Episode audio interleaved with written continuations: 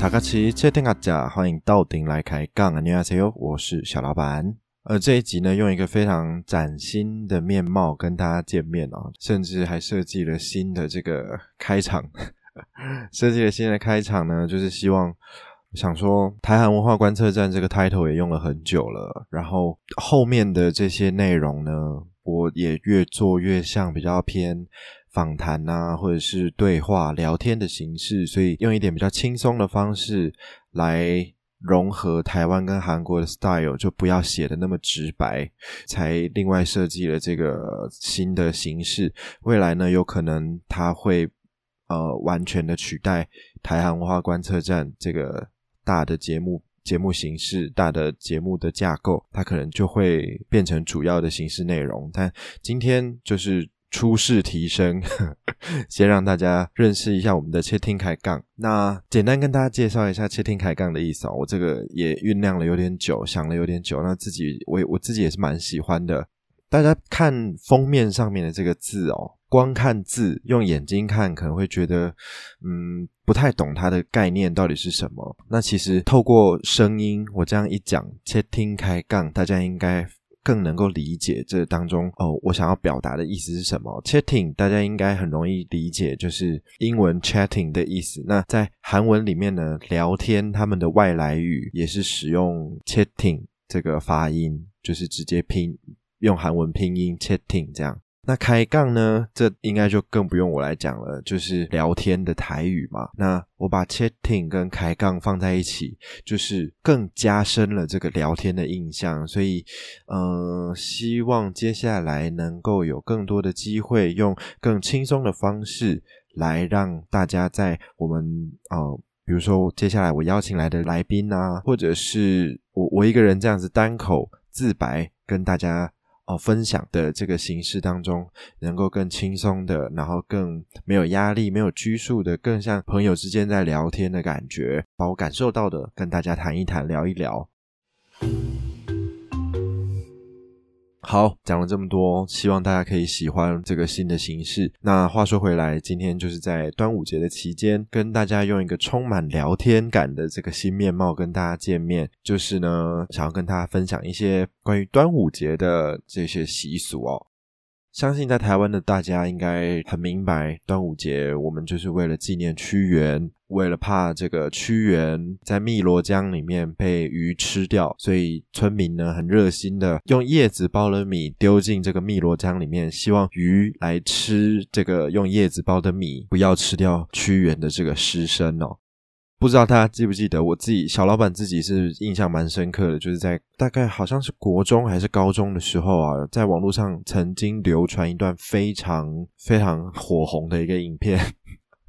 大概跟九天玄女差不多红吧。那个时候，每一个人每一个同学都会背里面的台词：吸毛毛，吸毛毛，吸脚脚，吸脚脚。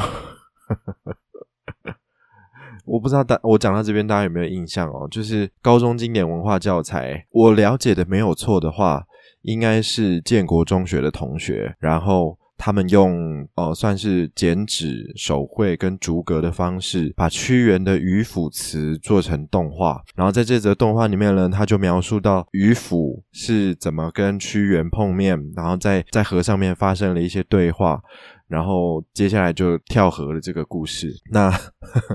刚刚我唱的那个“吸脚胶，吸脚胶，吸毛毛，吸毛毛”，它就是在讲说《渔父词》里面那一段嘛。沧浪之水清兮，可以濯吾缨；沧浪之水浊兮，可以濯吾足。就是。你水干净的时候，我可以拿来洗帽子；然后水很浑浊的时候，可以拿来洗我的脚。然后举世皆浊我独清，众人皆醉我独醒的这一段非常经典的内容。然后建国中学的同学当时发挥了非常好的创意，把洗帽子跟洗脚这这件事情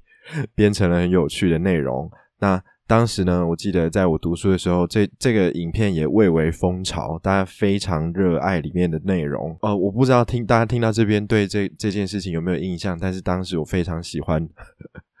这个影片，然后也因为他，我把屈原的渔父词就更能感同身受，更记得很熟，这样子，所以大家知道文化创意的力量到底有多重要。对，身为一个文创品牌的老板，我不得不。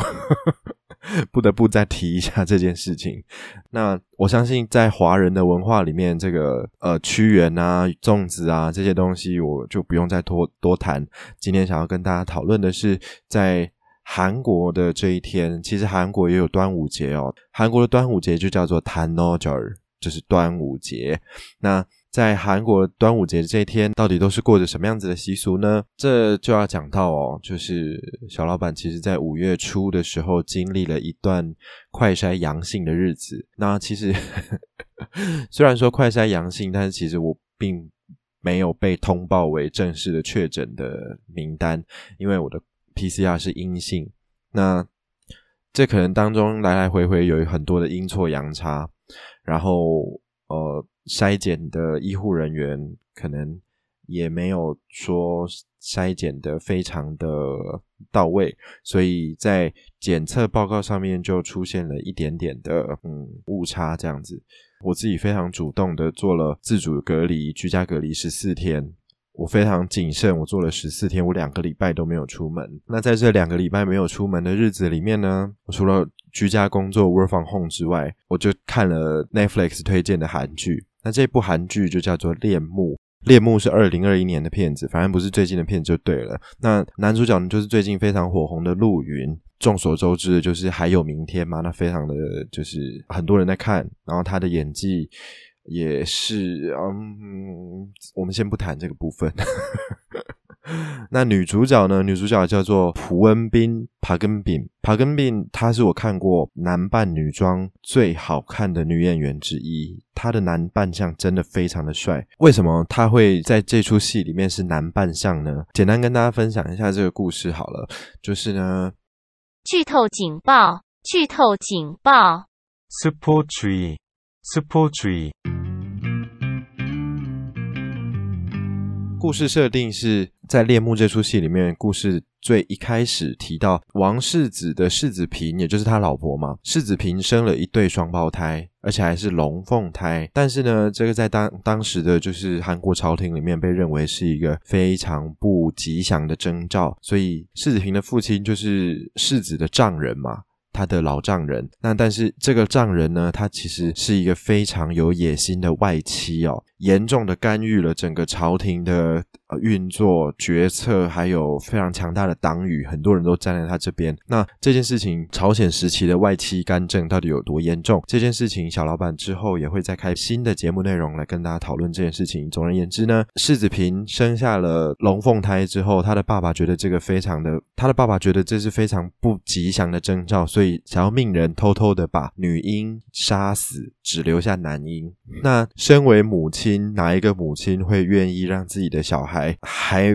没有出生满一天，就当场在出生的这一天被被处决？没有一个母亲愿意做这件事情。所以这个母亲呢，就是世子平，当时还是世子平啦，就是准王位接班人的啊，应该是说准皇后啦。对，因为她的老公就是王位接班人嘛。那她就是未来的准皇后，这样。那这位世子嫔呢，他就是请信任的医官使用了一种能够将呼吸暂停的针灸术，让自己的小孩看起来像是死了一样，让他的爸爸检查过之后。再偷偷的把这个女婴送出宫，希望她可以在宫外悄悄悄无声息的活下来。反正后面呢，就是经过了一连串曲折离奇的剧情之后，这个女婴长大了，进入到宫里面，成为了宫女，然后跟自己双胞胎哥哥见面。那他的双胞胎哥哥呢，就是也是非常惊讶，自己有一个长跟自己一模一样的双胞胎妹妹。在某一天，他就是偷偷的跟自己的妹妹交换身份，跑出宫去的时候，不小心。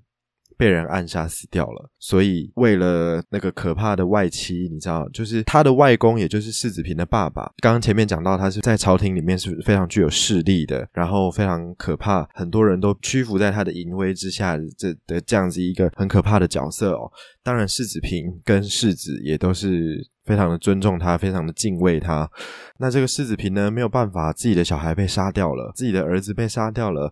那就只好。拜托，当时侥幸存活的这个女婴，因为她长得跟她哥哥一模一样嘛，所以就请她男扮女装，伪装成自己的哥哥。你想想看嘛，就是有一个这么可怕的外公，那外公他求的是什么？这个外公求的就是我的女儿生下来的儿子未来会变成王，那我呢一路上扶持着王这样子长大，他将来一定就是听我的啊，我最后就会变成操控整个朝廷，甚至是操控整个国家生杀大权的总驾临。你懂吗？就是这个概念，他要的就是他的女儿生下来的儿子能够成为王，然后自己要掌权。那你觉得儿子死了这件事情能够告诉爸爸吗？还好他当时有留下来，他女儿这样子一线生机，还可以解一下眼前的这个困境，至少不是马上被发现，然后。爸爸就是勃然大怒，然后搞得七荤八素、天昏地暗，这样至少还可以挡一下嘛。所以呢，女儿就被叫过来，当成了呃这个哥哥的替身。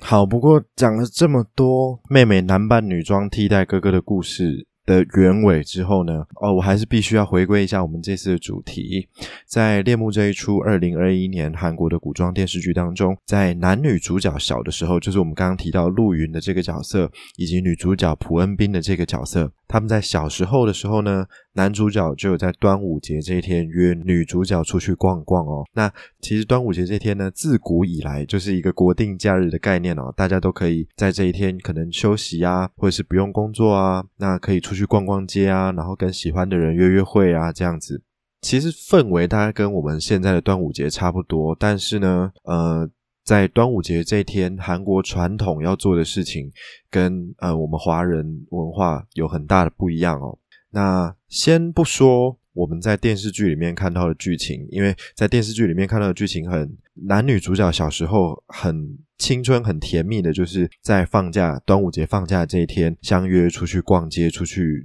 呃溜达溜达这样子。但是呢，我们从历史当中真正的痕迹就可以看到，韩国传统的端午节到底是过什么样子的习俗，有什么样子的生活的文化呢？其实，在朝鲜王朝晚期，有一个著名的画家叫做申润福新云博。辛云博这位朝鲜晚期的这个画家呢，他有一幅非常著名的作品，叫做《端午风情》。谈诺풍정这幅画当中就很明白的告诉了我们在端午节这一天，尤其是女性有什么特别要做的事情。其实这幅图应该大家在网络上 Google 就可以 Google 得到，我也会在泡菜番薯的现实动态跟大家分享这一幅图，大家就可以看一下这个弹诺풍정端午风情这一幅画的庐山真面目了。那在画面当中，我们可以看到妇女。集中在河边做一个盥洗的动作，还有呢，也有一些在岸上的女性，可能把长长的发髻放了下来。他们在做什么呢？等一下会跟大家说明哦。以及在整个画面的最中心，有一位穿着黄衣服、红裙子的少女。之前在泡菜番薯的粉丝专业，或者是一些其他的 po 文当中，也有跟大家分享过黄衣服、红裙子，这个就是很经典的韩国古代少女的这个服装的配色哦。那这一位在画面中间的少女，她在做什么呢？她就是在做一个荡秋千的动作。大家脑海中有没有这样子的印象？就是韩国古时候女生穿着这样长长的裙子呢，是站在秋千上做一个荡秋千的动作。那这个荡秋千呢，晚一点我也会再跟大家分享这个荡秋千到底是在做些什么。那首先我要先跟大家讲的是，女孩子们呢把长长的发髻放下来，她们其实是在用菖蒲水洗头。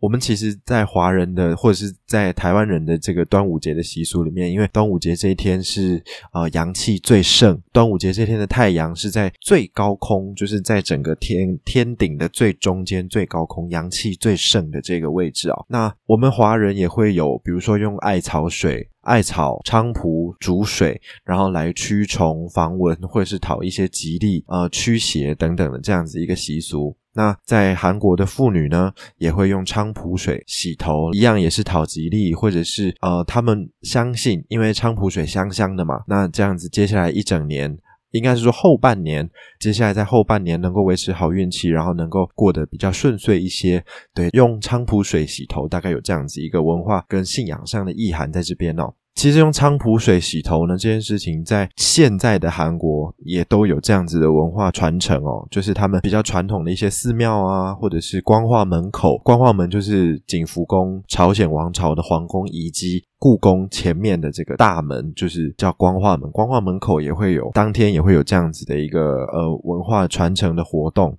除此之外呢，虽然说我刚刚在提到《恋慕》这个电视剧的剧情里面的时候呢，有提到说男女主角端午节小时候这一天是不是相约出宫逛街？因为，呃。这个女主角她其实是后来虽然侥幸存活之后，有进入到宫廷里面成为宫女，去啊当做她的一个职业哦。那男主角偶然一次进宫的过程当中呢，就撒到这样，这个女主角就约他说，呃。端午节这天你有没有空？我们可以出去逛街，这样这是前前面提到的内容。但是呢，其实虽然说好像在端午节这天，女生可以透过放假的这个空闲的时间，出门去逛逛走走，但是其实在很多历史上的记载啊，或者是普遍我们对于封建时代的这个历史时代背景的认知当中。